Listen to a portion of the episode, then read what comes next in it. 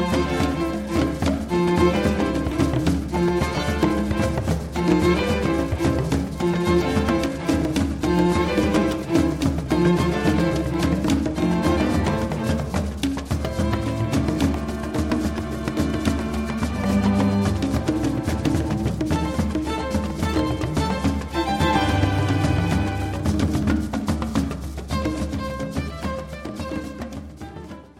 Hello and welcome to Behind the News. My name is Doug Henwood.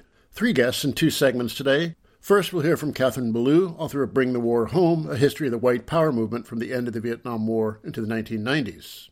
And towards the end of the show, we'll hear from Billy Fleming and A.L. McCullough, two of the dozen authors of the 2100 Project and Atlas for the Green New Deal. First, a few words in the economic news. According to Household Pulse, an experimental biweekly survey of U.S. households by the Census Bureau, employment growth, which was mostly brisk from April through July, looks to have slowed since. That makes sense. The easy recalls have happened, and now the story shifts to the long term displaced. And almost all the aid has ended, even Trump's pathetic extension of emergency unemployment benefits by executive order. Never generous nor robustly financed, they're now slowing to a trickle. New applications for unemployment insurance have been drifting lower, as has the number of drawing benefits, but the figures are still quite high. Over 23 million if you combine traditional programs with the expanded pandemic assistance that covers freelancers and others usually outside the system.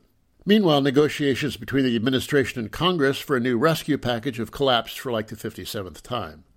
In other news, as a student of the rot of the American ruling class, I have to say that even I am surprised to see the president emerge as a viral superspreader, the White House turn into the worst coronavirus hotspot in D.C., the infection count on Capitol Hill pass 120, and the Joint Chiefs of Staff going into isolation. The governing class has not only been unable to cope with the pandemic, it can't even save itself. Now, white power. As we watch the Proud Boys and Patriot Prayer wreak havoc in Charlottesville and Portland, it's tempting to think these are mostly phenomena of our time, but they have a long history. As Kathleen Belew puts it on her website, her book Bring the War Home explores how white power activists wrought a cohesive social movement through a common story about warfare and its weapons, uniforms, and technologies. By uniting previously disparate Ku Klux Klan, neo Nazis, skinhead, and other groups, the movement carried out escalating acts of violence that reach a crescendo in the 1995 bombing in Oklahoma City. That's the end of the quote.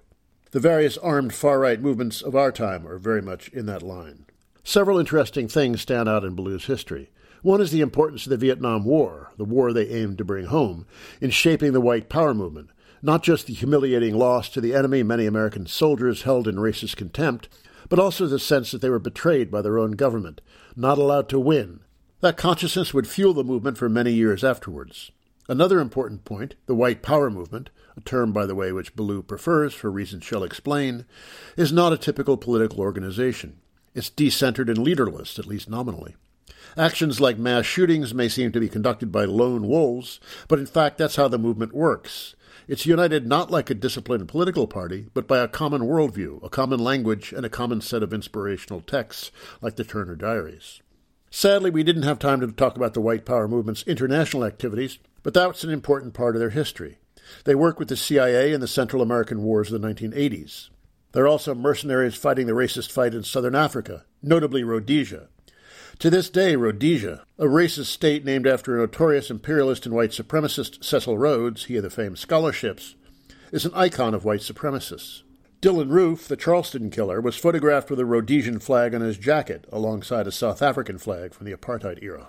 Belew is an assistant professor of history at the University of Chicago and a fellow at the Center for Advanced Study in the Behavioral Sciences at Stanford. Kathleen Belew.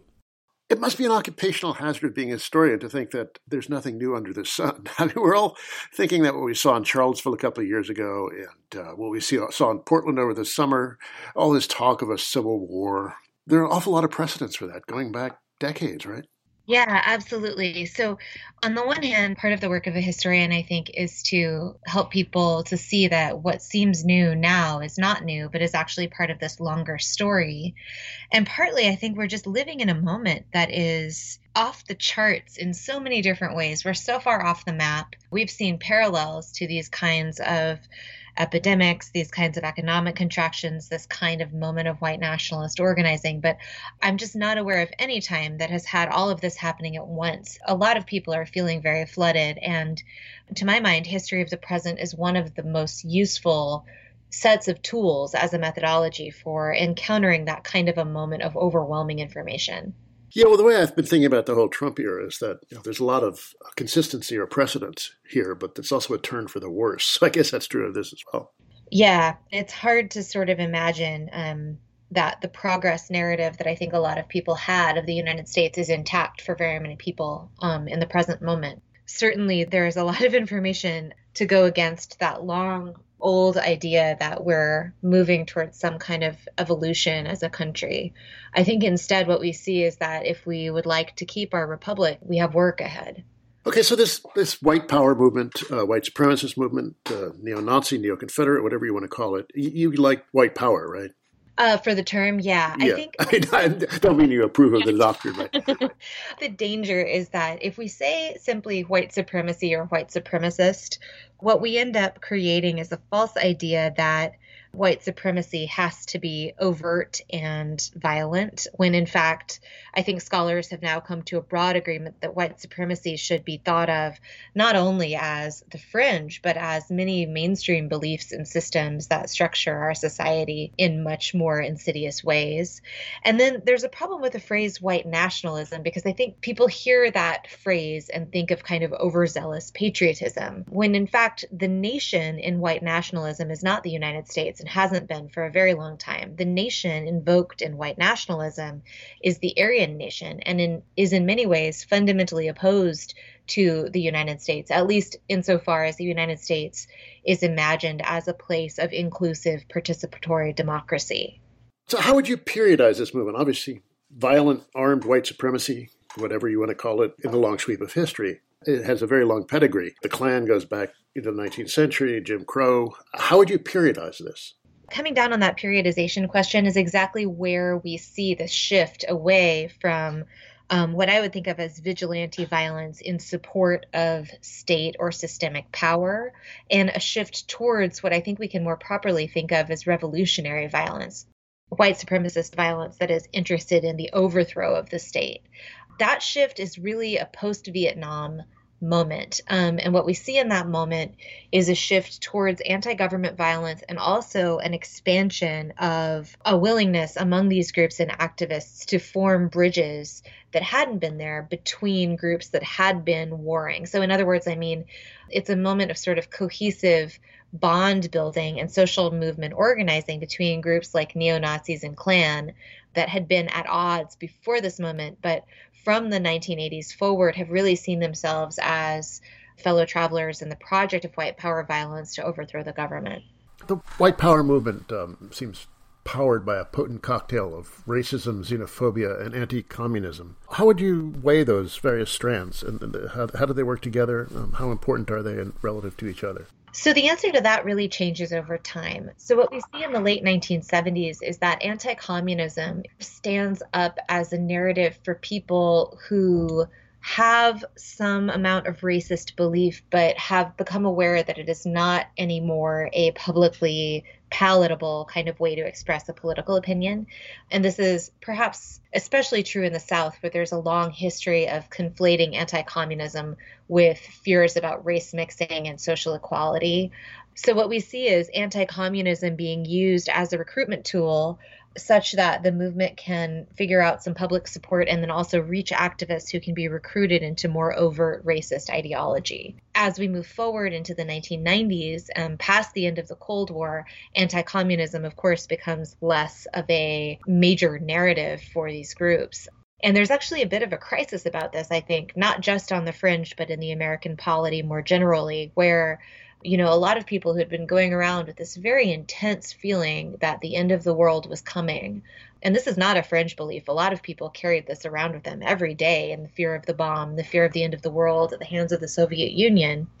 Um, I think historians have not adequately described this moment of transition where the enemy in that narrative disappears with the end of the Cold War and the fall of the Berlin Wall. But the belief in the end of the world doesn't just disappear. People are sort of wandering around especially in the 90s with uh, an apocalypse in search of an engine. And that series of beliefs sort of lays open this path of recruitment into the militia movement and anti government violence in the 90s. I was surprised to learn um, t- uh, in the 70s, these uh, white power guys were uh, very obsessed with protecting the border. So, this, this fear of immigration has deep roots uh, in, in this kind of thought. Yes, it does. And one way to think about that is that there's a host of viewpoints and social issues that I think most people would think of as simply conservative issues. So, anti immigration, anti gay rights, anti feminism, anti abortion are all familiar to kind of a general educated public, I think, as part of just a, a conservative slate of issues. But to activists in the white power movement, who have that same set of issues, they mean something very different and much more dramatic, which is to say that white power activists opposed all of these same things, not just because of sort of like the typical set of conservative reasons, but because they saw all of these as a apocalyptic threat to the white birth rate and therefore as tantamount to racial annihilation. So they oppose immigration not because of some abstract fear about, I don't know, the changing character of the nation, but because they thought that immigrants with a higher birth rate would come and outnumber white people, leading to intermarriage and the end of the white race. And within this ideology, that is the same thing as the end of the world. And for some of these activists, they even imagine this as a possible road away from their holy belief. And, and there's there's a large segment of this movement that believes their role is to clear the world of non-white people before Christ can return. For those activists, um, something like rising immigration rates or even you know what we usually think of as the soft change that is the demographic transformation of the nation or a state or a county or a community from majority white to minority white they see that as apocalyptic threat. They see that as the end of the world. What about the relation to christianity nazis um, didn't like the religion of love they wanted to go back to all those old norse gods nietzsche of course despised Christianity for being too soft. How do they process the religion of love and how does it fit into their ideology? So, the Christian component of this movement espoused something called Christian identity, which is a white political theology that posits that it's similar to British Israelism and posits that white people are the true lost tribes of Israel and that everybody else is descended either from beasts or from Satan. That group of people is very active in the white power movement, but so are the people you've just referenced who are interested in um, Norse pagan, Odinism, um, Wotansvolk, Asatru. There's a there's a wide variety of these ideologies. Um, so religion is one of the places that we can see that in every way but race, this is an incredibly diverse social movement. It's a bunch of different religious perspectives, and and all of them might be present within one group, within one meeting. People moved between these different religious viewpoints sometimes, and they also held double allegiances. So you might think of somebody like Louis Beam, who's a major figure in this movement, who um, described himself as identity, meaning Christian identity, slash Baptist. So he saw himself as able to participate in um, baptism and Christian identity at the same time. You point out foreign wars have a lot to do with powering the white power movement. Um, what generally about the relation between foreign wars and, and this movement? Yeah, this is one of the big surprises of this project for me. But um, if you trace the rise and fall of Klan and white power activity in U.S. history, it turns out that the best predictor for a surge is not rising immigration, civil rights legislation, poverty, economic collapse, or any number of explanations that have been offered by historians. It turns out that the best predictor is the aftermath of warfare so I wondered because of that if what I would find might be disaffected veterans powering the movement. And certainly there are instrumental veterans who are involved here. But actually, this phenomenon is much bigger than that. It turns out that all of us, all of American society, becomes more violent in the aftermath of warfare. Cuts across age group, that cuts across gender, that cuts across who did and did not serve. There's something about this this historical moment in the aftermath of combat that makes people available for this kind of violence. And then Klan and white power activists have historically had great success opportunistically capitalizing on that moment for their own purposes of recruitment and doing violence. Now, what that means in the present, I think, is another place where we are way off the map in terms of historical precedent because we are in the aftermath of warfare but we are in this long, quiet, protracted aftermath of warfare that's unlike anything we've really experienced um, in the aftermath of major war. My undergraduates don't remember 9 11 anymore. We've literally been at war their entire life, or at least their entire living memory. So, what happens to this aftermath effect when it is so segmented and so sort of pushed down from our national conversation? I mean, war is, doesn't even rate in the top five or 10 list of crises that our nation seems to be facing in the present. And yet we're at war and we're, we're still fighting these battles. Um, we're still seeing this repercussion. So I suppose what I would say is that I, I, anticipate we will see this backlash, and perhaps we're already seeing it. But um, I, I don't know what happens to that effect when the war is so deeply subsumed from the American conscience. I'm speaking with historian Kathleen Belew, author of Bring the War Home, published by Harvard University Press. One particular war had an enormous effect on what we might call the modern white power movement. That is um, the Vietnam War, the loss, U.S. loss in Vietnam, but also the things that these guys saw there. What, what was the effect of Vietnam, and what they, they're trying to undo with their their movement? I think the big thing about Vietnam is not just the loss, although the loss is huge for these activists. I think it's also the narrative about how that loss occurred that becomes a live wire for the white power movement, which is to say, they have a story that they tell about that what we learn from the Vietnam War is the fundamental betrayal and wrongness of the state or at least the federal government. Um, and what we see is that narrative, which of course has traction way beyond the fringe and even becomes the main way that people talk about this war in our culture. I mean, this narrative of government betrayal is in memoirs, it's in all of the famous Vietnam War movies, it's all over the place. Um, and it certainly becomes the main way that politics understands the war. We can think of Reagan's comments about people not being allowed to win. Um, we can think about the ways that um, people saw the Gulf War as an attempt to re-fight or re-wage the Vietnam War. So what we see again is white power activists using this broader cultural moment of the failure of the war to radicalize people for their own purposes. Practically, what that does is it creates a narrative that gets people in the same room, which is to say that Klansmen and neo Nazis are able to find common ground and organize together where they had previously been at odds. It also creates a very powerful new sort of performative culture for the movement. And what I mean by that is simply that in the 1980s, many of these activists put away their white robes and hoods and instead put on camouflage fatigues. Um, and then it also creates this escalation in tactics and capacity for violence wrought by the weapons and methods of the Vietnam War. We see them using military grade weapons ranging from um, semi and fully automatic weapons to um, explosives and materiel. We see the targeted recruitment of active duty and veteran troops. And we even see things like people obtaining tons, and by that I mean literal tons of stolen military munitions and weapons from um, army posts and bases it takes the military a very long time to adequately respond to this. And the movement is quite successful at using all of these resources to mobilize and to escalate its violent attacks on American civilians. Uh, you mentioned Louis Beam. He takes up a lot of your pages. Interesting character. Who was he? What was his importance? So Louis Beam is an interesting figure because his writings are so capacious that he really gives a full accounting of his own belief system and his own career within the movement. And also, he's the author of several texts, including Essays of a Klansman, that become pivotal for many other activists.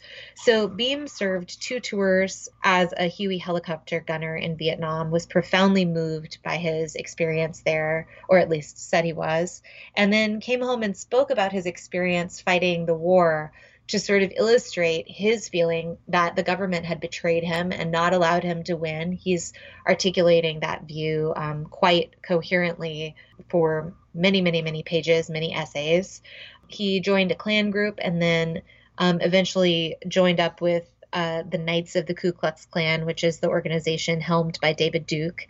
And then he starts a series of paramilitary training camps in the Galveston Bay area and bombs a local radio station, as you know, um, and then goes on to commandeer a campaign of the violent harassment of Vietnamese fishermen in the Gulf. There is a response to that that bars him and his group from paramilitary Klan training and, and briefly shutters that that camp, although it reopens later. Um, and at that point, Beam relocates to Idaho, joins Aryan Nations, and becomes a sort of roving ambassador and leader of the White Power movement. He's involved in the order in the mid 1980s and um, has an enormous intellectual impact on the movement as a whole. And uh, one of the things he helped devise was this idea of leaderless resistance and the cell structure. Could you talk about that? Yes, absolutely. This is one of the most important sort of things that happens in the white power movement in the early 80s. So leaderless resistance is it's cell style terrorism. So it's it's familiar probably to your your re- listeners because it's very much of a piece with something like cell style terror that we see in Islamist extremism except this happened in the early 80s. So this predates a lot of that command structure. They picked it up from some communist party structures too, right? Indeed, although the Klan will not tell you that that's where they got it. They they insist that this comes from military counterinsurgency practice because of course they they don't want to be borrowing from the left, although I think you're right to say that they are in fact doing that. So the white power model is simply that um, one or a few activists can work in a cell um, without communication with other cells and without direct ties to movement leadership. So they adopt that structure largely because the Klan had really struggled with infiltration by FBI and other government agents in the 60s and was deeply frustrated about that. And they also wanted to make it difficult to prosecute when people were arrested for doing violent action. But actually the legacy of leaderless resistance, which I think was largely unanticipated and I think is much more catastrophic, has been that the white power movement has not been understood as a public safety threat the way that other terrorist movements have. Instead, what we get are a string of stories about quote unquote lone wolf attacks and we don't usually get the the sense of the rising tide of white power violence. So even in the present moment, what we get are stories about Christchurch as an act of Islamophobic violence, El Paso as an act of anti-immigrant violence, Pittsburgh as anti Semitic violence, Charleston as anti black violence, and they are all of those things. But all of those gunmen were also white power activists with a clear ideology, a clear set of social interactions, and and you know this this backing ideology. It's not lone wolf violence. So this makes you know a very interesting organizational structure. It's almost like there's you know, joined not so much by what we'd think of as a traditional organization, but instead by a common worldview, uh, a sensibility, a set of texts, like the, the Turner Diary, is very important to them, or you know things that um, they learn on the internet. Um, they were very early adapters of the uh, the bulletin board systems, you know, in the '90s. So um, this is not a, a conventional kind of organization for a political movement. Right. And even with the bulletin boards, you know, they're using a thing called LibertyNet on the proto internet as early as 1983 84. And part of the reason we know that is that the order, which stole millions of dollars from armored car robberies and other kinds of robberies in the Pacific Northwest, went around the country distributing money to other white power groups of all stripes. And then Louis Beam went around teaching everyone how to get online with the Mac mini computers they had just purchased with that money. So we see that that social network framework was in many ways pioneered by this movement. And on LibertyNet, you see things like ideological tracks and assassination lists, but you also see things like personal ads. So this really was social network activism decades before Facebook. There was an important turn around 1983 in which they went from working with the state to being anti state. What happened? This is interesting. And, and part of why it's significant for us now is that this happened in the middle of the Reagan years, um, at a time where left and center observers might have thought that this movement stands to gain from supporting politics. But what this movement concluded is that the kinds of changes it wanted were too radical ever to be delivered by mainstream politics. In other words, they they talked about things like a return to slavery or the reestablishment of Jim Crow or an apartheid system. They didn't think they could get that kind of change from even the conservative political system. So, what they decided instead was that the government had betrayed them in Vietnam. They would never get what they needed. And they made a call for a move from the ballot to the bullet. Now, that will be familiar to historical minded listeners from, of course, um, the Black Panther moment. And the people that I write about, of course, would never cite Malcolm X. But there is this moment of extremism that is kind of broader in the same time period, and they are taking a page from that book gender is very important here. The movement seems extremely male, almost cartoonishly macho. Yet uh, femininity is important as well. Uh, women uh, do the social reproduction for the white nationalists, um, and also uh, the symbolic role of white womanhood. Talk first about the role of women within these organizations. Sure. This is one of the big surprises from the archive because I thought this was going to be a story about paramilitary masculinity. That's how the movement kind of presents itself. It turns out that the glue that holds all of these different groups together across, you know, all regions of the country, across different kinds of space, um, there's a lot of very different kinds of activists brought into this movement. And the glue really is women. They're doing an incredible job at mediating all of the ties between these leaders. It turns out that what you have to do is follow the stories of which group had um, a leader whose daughter married the leader of a different group. Um, we see things like double weddings that are meant to symbolize the ties between different people. We see shared childcare, shared curricula. And then, of course, there's a bunch of women who say over and over again that they're not activists in this movement, but are doing a lot of things that I think we would recognize as activism, like writing their own publications, um, leading auxiliary groups for women, trying to get men to change how they see women, even within the movement, and then doing a lot of the sort of um, underside of even the most violent activism. So although women are not usually involved in things like assassination schemes, we do see them doing things like driving getaway cars and helping people dye their hair to evade the pursuing agents and things like this. It's profoundly driven by women's activism and women's work. Now, that is, as you say, sometimes in tension with the symbolic um, deployment of I guess what what the movement would consider the pure white female body and the importance of women's reproduction this is a movement that is so deeply fixated on the birth rate and the perceived hyperfertility of people of color that white women's reproduction is really prized and really heavily policed. So we do see those two things happening sometimes in tension and sometimes not. Um, and even when women are being activists and trying to become you know, what they would describe as race warriors in their own right, they often say things like, I'm going to be a race warrior, but only after I've had two to three children, you know, to help with the birth rate first. I'm speaking with historian Kathleen Belew, author of Bring the War Home, published by Harvard University Press. Yeah, I used to call a uh, several of the, these hotlines back in the 80s and early 90s, uh, Tom Metzger's, which was really quite something. Um, and then there was there was a uh, Aryan Woman hotline, and I remember yeah. they, they introduced it by saying the, the highest flower of human evolution, the white woman. Yes. Um, yeah, that's uh, immense symbolic importance, this white woman.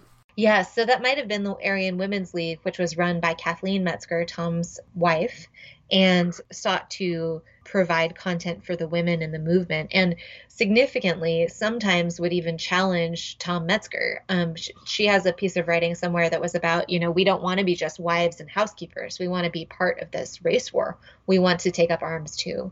And how much of it was a backlash against feminism, the feminist movement of the 70s? Was any of uh, the masculinity driven um, to violence by that? Oh, certainly. I mean, I think that um, feminism is one of the ways that this set of people sort of saw their world as under attack. Um, and certainly, this movement also understood feminism to be one of those boogeyman threats against the white birth rate. The logic being that if women went back to work, they wouldn't be in the home, they wouldn't be having white children this is part of the, the broader set of conservative women's activist movements in this period. And I think um, the work of Michelle Nickerson is absolutely critical here because, um, as she writes, people on the left, ranging from uh, you know historians to sociologists to journalists, have often missed women's activism and therefore missed the whole conservative movement. Um, certainly, that's part of the reason we had such a delay in the historiography around the new right is because so much of it was about women's grassroots activism. And she argues that part of the reason for that is that we who are doing the writing often have this idea of activism and feminism that matches our own sense of what that might look like. Um, and so when women on the right say, I'm not an activist, we have taken them at their word. But but the thing is that they are in fact doing political activism. They're doing this work. And by paying attention to and taking seriously the life stories of the women that are doing all of this, it really shows us how this movement has operated in times that we have not given credence to in the past. Now, the parallels with the respective side of the conservative movement are interesting here, too, because George Gilder went from being a liberal Republican to being um, an extremely right wing libertarian sexist, um, partly because of the, um, the federal child care bill that Nixon almost signed. Yeah, and it's just amazing that this mix of the, the fear of the, um, the destruction of the family with together with libertarian economics is really uh, quite joined at the hip. Yeah, I think that's right. I think one way to think about it too is that um, the other thing that leaderless resistance does is it really changes the way that these activists are thinking about what they're trying to do. Um, which is to say that I think there's been a mistake in some of the work charting the rise and fall of these groups with missing something that that um, some very prescient sociologists pointed out in the early 1980s, which is that if your goal is to do leaderless resistance terrorist organizing, you're not trying to get 2,000 people to march down Main Street. You're trying to get six people who will detonate a bomb. So sometimes the declining numbers actually forecast increasing rates of violent activism. And I think it's useful to think about the relationship between that violent fringe and what's happening in that larger kind of, I think, what did you just say? respectable conservatism. Yeah. I usually would say like mainstream conservatism. Yeah. But we can think about it kind of as like a series of concentric circles, like a bullseye. And in the middle are those hardcore activists um, who might do something radical. Um, and that group of people in the period of my study in the 80s is only like, I don't know, 10 to 25,000 people. And then outside of them are the people who might purchase the newspapers regularly, come to rallies, do public events. And that's only like another 150,000 people. And then outside of that is a group that's less committed and they don't purchase the newspapers, but they regularly read the newspapers, right? Um, and that's say 450,000 people. So I think what we're trying to get at, and I think where some new work would be really useful, is the interface between that outer circle and the bigger, much bigger, but much more amorphous circle of people who would never pick up something that says, you know, official newspaper of the Knights of the KKK, but who might agree with the ideas that are presented in it, especially if they come to you through a social relationship or over the dinner table or through a trusted friend. So that model of organizing works to push ideas from the center out into the mainstream kind of ecosphere it also pulls people who can be radicalized from the more respectable circles, you know, progressively towards that center. And that's worked really effectively for this movement to to bring people into those smaller hardcore groups when they are kind of ripe for radicalization. Well, it seems like a lot of these guys were not interested in uh, creating a mass movement. They were interested in spectacular actions that could perhaps catalyze a race war or somehow cause the broad white population to wake up. But it was not like they were trying to create a mass organization. Exactly. And they're not interested in, well, I mean, you put your finger right on it. And thank you very much for bringing that point up. That means that when we see an action like the bombing of the Oklahoma City Federal Building, that's not the end point of what they're trying to do. It's not like, haha, we've accomplished it, it's finished. That action is designed within this movement to, as you say, awaken, quote unquote, other white activists um, awaken the population of white people. They believe that they can use guerrilla acts of violence like that to start an insurrection. And what about the role of the Turner Diaries? A very significant text, work of fiction, but it's almost as if it's a textbook for them. Yes, well, and and that's exactly why it's important. Is it fills this imaginative problem for the movement, which is to say, they have to answer this question somehow about how can they possibly hope to do this? How can they possibly think that this tiny fringe movement is going to take on the most militarized his- superstate in the history of the world.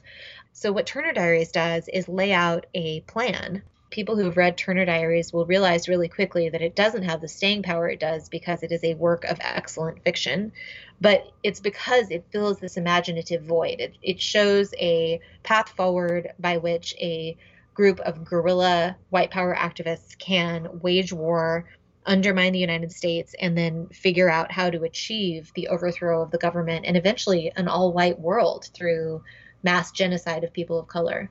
Now, I've seen interviews with you where you're reluctant to comment on current events because you haven't seen the archives, so I'll, I'll ask the question anyway. Uh, the kinds of things we've seen in the Trump years, you know, the Charlottesville, uh, the Portland stuff, how continuous or discontinuous does that seem with the history you studied?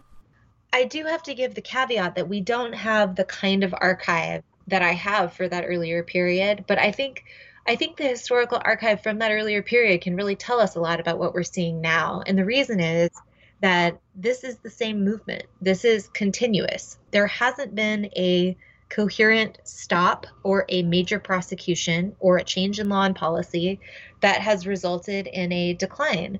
And, um, you know, one thing that's changed from um, some of the earlier interviews I've given about this book is that we now have a series of whistleblowers coming out from the Department of Homeland Security and the FBI saying that not only is white power violence the greatest threat for domestic terrorism that we now face, but that we have not allocated sufficient resources to what they see as a growing problem. We have to listen to those people because they have the archive, they have the real time evidence, they have the monitoring and the surveillance resources, and they're sending the warning bell, um, they're sending up the flag. So are the people that work in de radicalization who talk to people who are trying to leave this movement every day and say that they can't scale up fast enough to help everyone out who wants to get out.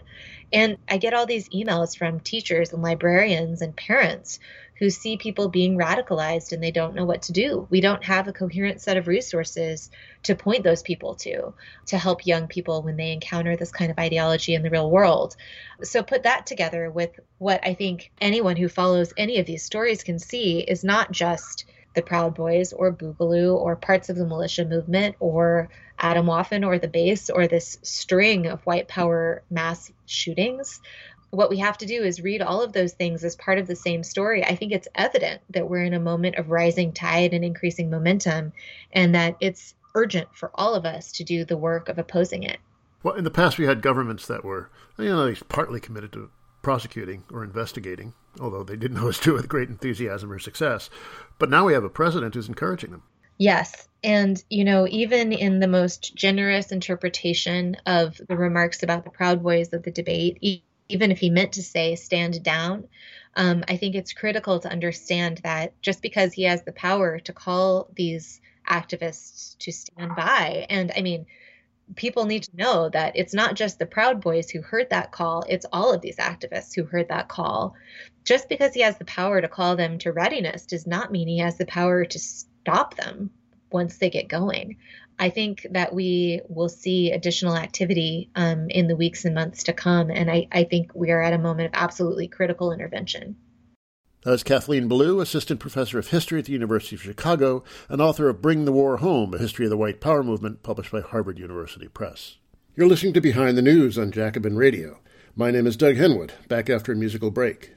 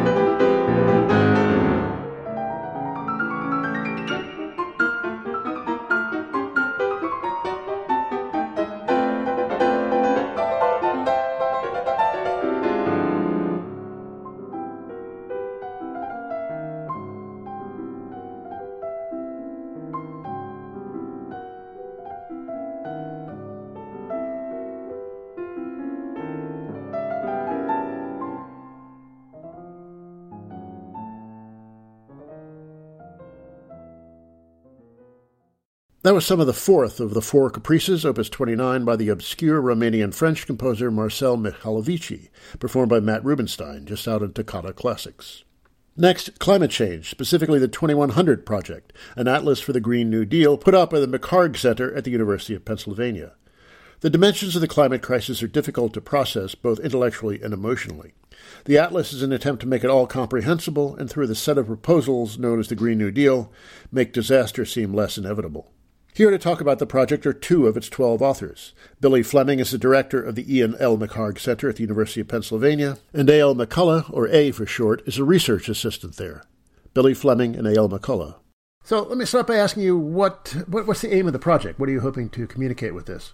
Sure. So there were a couple kind of like big animating concepts for for the atlas. Uh, one was to to just sort of recognize that much of the sort of critical built uh, built environment and, and, climate data that could be spatialized um, was either hidden away behind paywalls that folks outside of academic institutions couldn't access, or otherwise just kind of scattered across the, the vast web of the internet um, and living in various degrees of quality in various places. And so one of the big aims of the, the Atlas was pull all of it together in, into one place, kind of curate it, make it you know beautiful and, and interesting enough that lots of people who, who might want to know that kind of information would be able to find it and to then have it sort of curated as a single product as an atlas for them. Um, but the other, I think, which uh, is maybe a little less obvious unless you, you spend a lot of time reading through the introductory essay, um, which is a little long, is that uh, you know we were also quite interested, I think, in, in, critiquing the idea of certainty that underpins a lot of the ways in which we talk about climate science in the future not because we're necessarily skeptical at all about the kinds of futures that might be possible under the different emission scenarios, um, but mostly because um, we're skeptical about the degree of certainty that is often expressed with each of those scenarios. And so if you look at the aesthetic quality of the atlas, that's one of the reasons you see um, the pixels there instead of the, the actual sort of geolocated data that you would find in you know the base maps that we use to build a lot of this work. Okay, and now some specific topics. Matt Yglesias has a book out with the perverse uh, idea that we need a billion Americans. You um, work through some of the scenarios of what it'd be like to have another 100 million, which is one tenth what Matt Yglesias is looking for. What would the country look like if we had another 100 million people here? We lay out a few different kinds of scenarios, and in some ways they're they're just kind of tongue-in-cheek scenarios. They're not meant to be hyper-realistic in any way, but we sort of take the three common types of urbanization in the U.S. Right. So one one scenario adding 100 million people at a density that's consistent with that of, say, New York. One that's with the city of Chicago and one that's with the city of Phoenix. So getting kind of the spread from from low to high density U.S. kinds of development. And even then, you know, we're taking that 100 million um, additional people as sort of the median projection from the census to 2060. So I don't know where, you know, I don't know. I haven't read Matt's book. I don't really plan to. Um, I don't know where he gets the 1 billion figure from. He just wants the clicks, I think, what it's all about, really. Well, that, that sounds about right for Matt. But I, I think for us, we were interested in, in just sort of testing some of those scenarios to, to, again, start to ask some of these questions about how much land really is available for, for that many people at these different kinds of densities.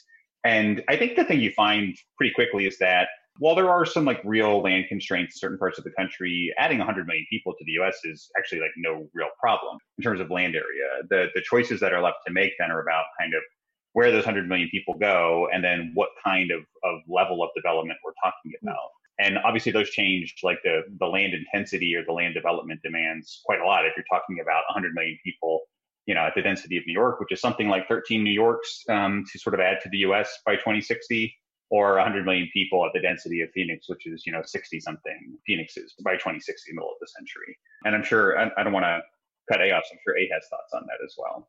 I think it's also a question of infrastructure. You know, um, we also lay out we would need 476 round trips between New York and Los Angeles worth of roads to build for those 100 million more people. So it's you know these concrete urban forms, these kind of coalesced areas, but it's also you know a huge amount of infrastructure to support the places where these people will be.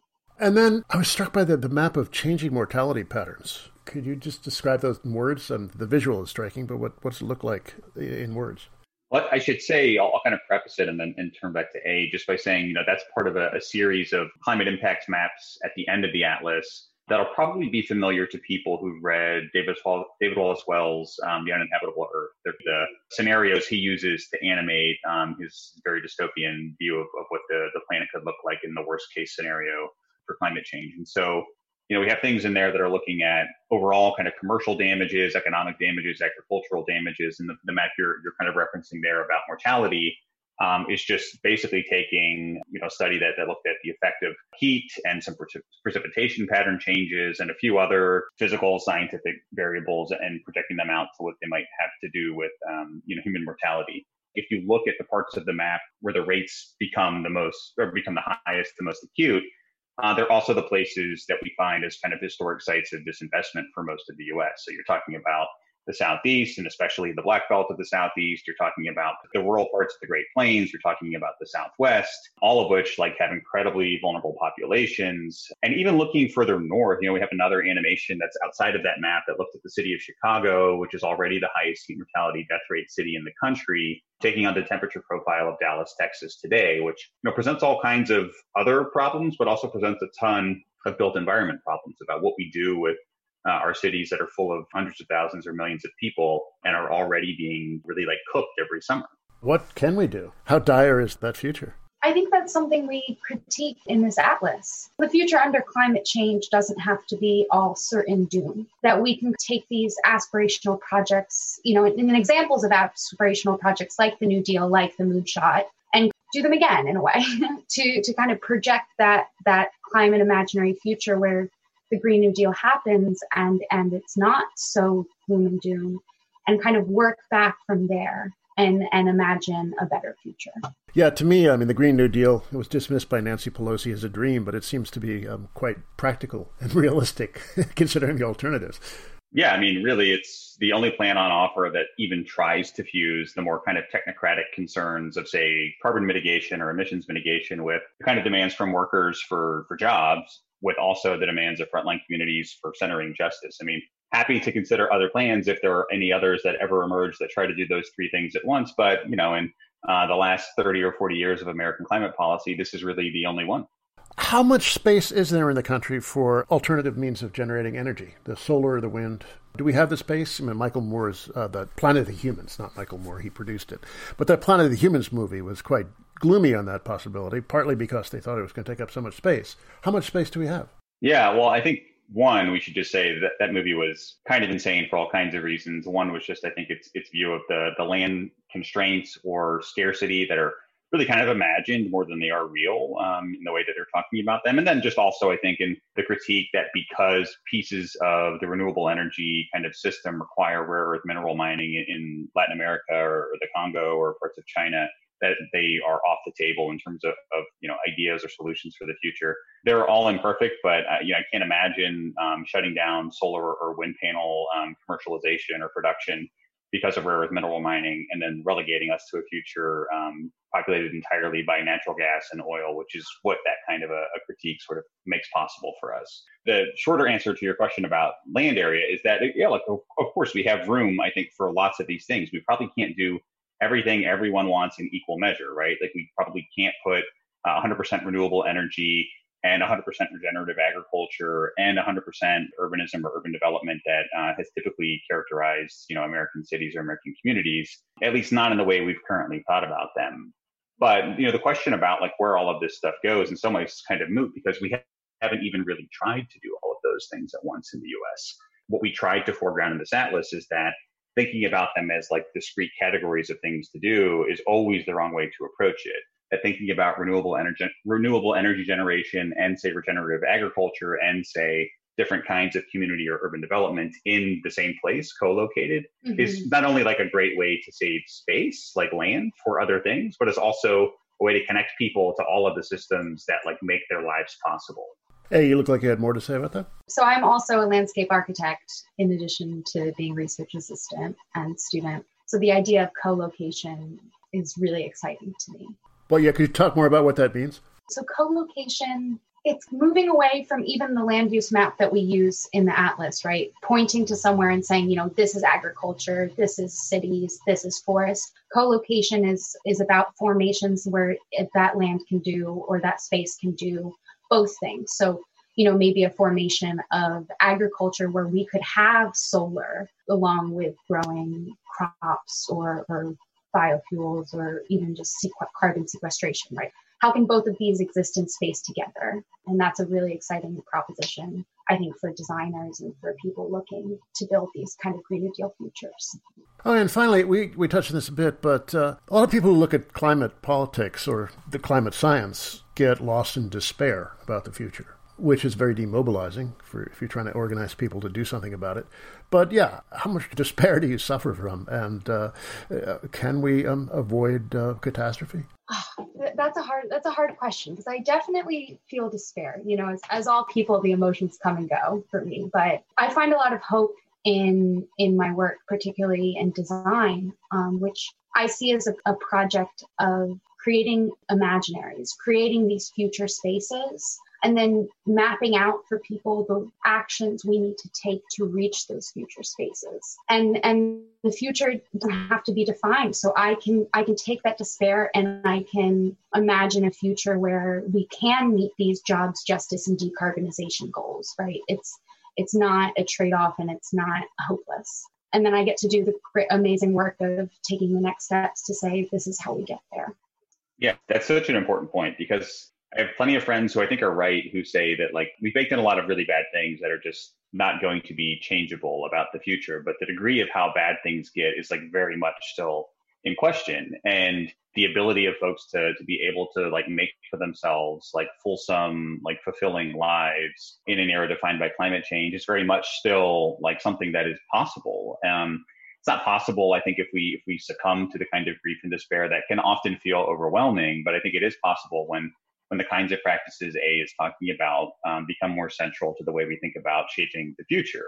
And so, you know, thinking about um, the shape of the future, the shape and content of the future, um, and how much you know agency we really do have was really again like one of these animating goals of the atlas was to say things could get really bad they're sort of inevitably going to get at least a little worse for some people and so how do we think about using tools like this and many other tools like it to exert some control over the trajectory of our lives our hope was always that this would find some some interest at like the national level with folks who get to talk about this stuff for a living but that more importantly it would be used by people who are already organizing around visions they had or, or were, were developing for the future.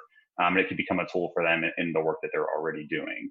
We've already seen that. We've seen, you know, whether it's ranged from sort of local sunrise chapters to agricultural extension offices um, to rural electric co-ops to all kinds of folks who probably aren't considered at the sort of core of, say, the climate justice movement in cities like Philly or New York or San Francisco, but who nevertheless have been leading a lot of this work for a really long time, um, finding the Atlas useful, which to us was always like the goal and not something we really expected to happen this quickly, but it's been a nice surprise. Those were Billy Fleming and A.L. McCullough, two of the authors of the 2100 Project, an atlas for the Green New Deal, put up at the McHarg Center at the University of Pennsylvania. The web address is a mouthful, so I'll just say Google 2100 Project Green New Deal, and you'll find it. That's it for me, Doug Henwood. Let's go out with this another bit from Matt Rubenstein's newly released collection of piano music by the little known Romanian French composer Marcel Mihalovici. This is from the third movement of his sonata, Opus 90. Till next week, bye.